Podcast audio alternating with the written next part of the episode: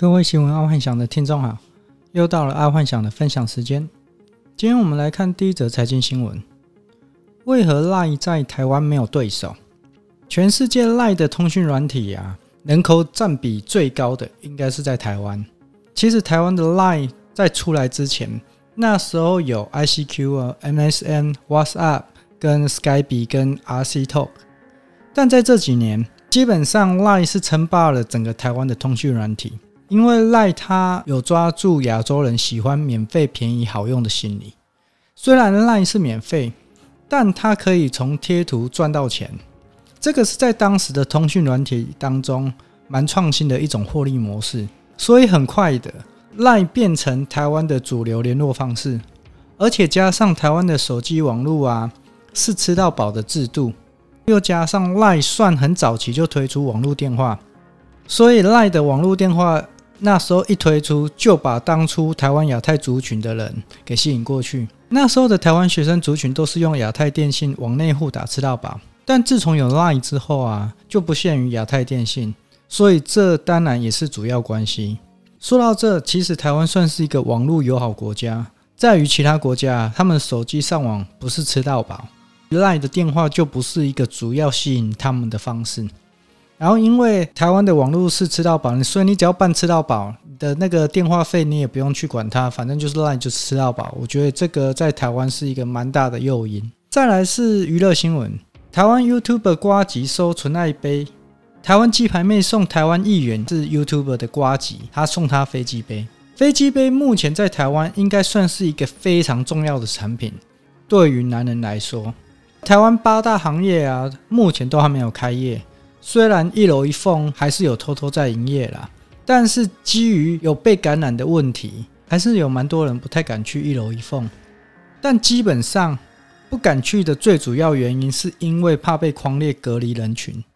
台湾不像欧美国家，只有针对染病的周围做管理。台湾是把染病的人十四天足迹都会公布，甚至接触的人都可能会收到通知。可能也因为是这样。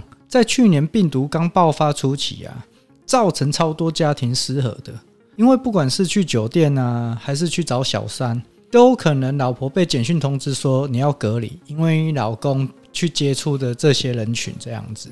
在这段时间最好就不要到处乱跑，是最安全的嘛，不然莫名其妙就造成家庭革命就不好了。所以回过头讲，没去酒店或是没去找小三。男人还是一样要去找特别的刺激感啊！那想当然了，飞机杯就热卖啦。但其实不只是飞机杯啦，就连女性的情趣用品啊，在这一两年也卖得相当好。不过都是在网络购物这样子。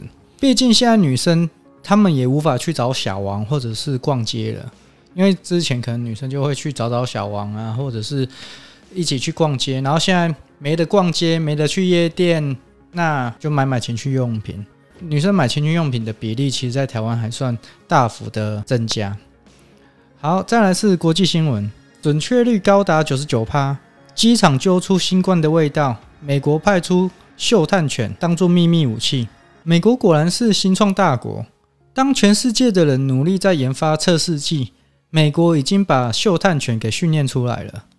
也就是说，以后到美国，除了有闻毒品的狗之外，还有闻受到感染新冠病毒的人，一旦被狗狗给闻出来，就立马做快筛，这个效率真的好太多了。毕竟在美国全国开放之后啊，如果每个旅客都要做快筛，真的那时候是算是浪费时间。假设有一只嗅探犬，那么就会省很多时间，而且训练嗅探犬以目前来讲，价格是非常的昂贵。但以全球的机场都需要的状况之下，爱幻想觉得连五星饭店可能也有这个需求，这个商机肯定是非常大。因为想想看嘛，就是飞机场、五星饭店、四星饭店，或者是比较大型的公共场合，都又需要有这个嗅探犬的话，那这个商机你看有多大？目前都没有人开发，那开始做这一个嗅探犬的训练，那肯定可以大赚一笔。再来生活新闻，单身赴宴不熟的朋友，婚宴礼包包三千六太少，红包怎么包？在台湾一直都是一个眉角的问题。我先说说爱幻想自己本身的例子。假设如果是在学生时期就认识，然后出了社会都不曾联络的话，这样爱幻想会包六百，但我不会去参加喜宴。然后如果我是包一千六，可能是半年联络一次的朋友，啊，那时候可能就是单身去参加喜宴，然后再来就会包两千六，然后这个大概是一个月会联络一次的朋友，这时我就会带着另外一半一起出席。然后再来，我就会包三千八，这个就是时常联络的朋友。啊、当然你会带着一家大小去恭喜他嘛。再来就是大概是六千到一万二，这个六千到一万二就是属于死党或厂商客户等级的。之所以爱幻想会这样分类，也是受到李嘉诚的一本书里面所说的。在书中有写，当人在二十岁的时候，把身边所有的精力跟财力都花在朋友或客户厂商身上。然后三十岁的时候，把精力跟财力花一半在朋友、客户、厂商身上；四十岁就只留十趴的精力、财力在朋友的客户、厂商身上。而书中也说了，很多人大都是颠倒做而做错了。书里面讲的这一段话，其实影响我蛮深的。这一本书是我在二十出头岁就买来看的，然后这里面就有讲的这一段话啊，所以他我受他的影响还蛮深的。再来是科技新闻。全球首条石墨烯道路现在计划中，十一月三号会在英国亮相。石墨烯在二零零四年被发现，一直到现在，终于在各行各业发光发热。但再怎么想也想不到说如何利用石墨烯在柏油路上，真的很特别。这个石墨烯啊，它用在柏油路上是可以让柏油在高温不会软化，然后低温不会裂化。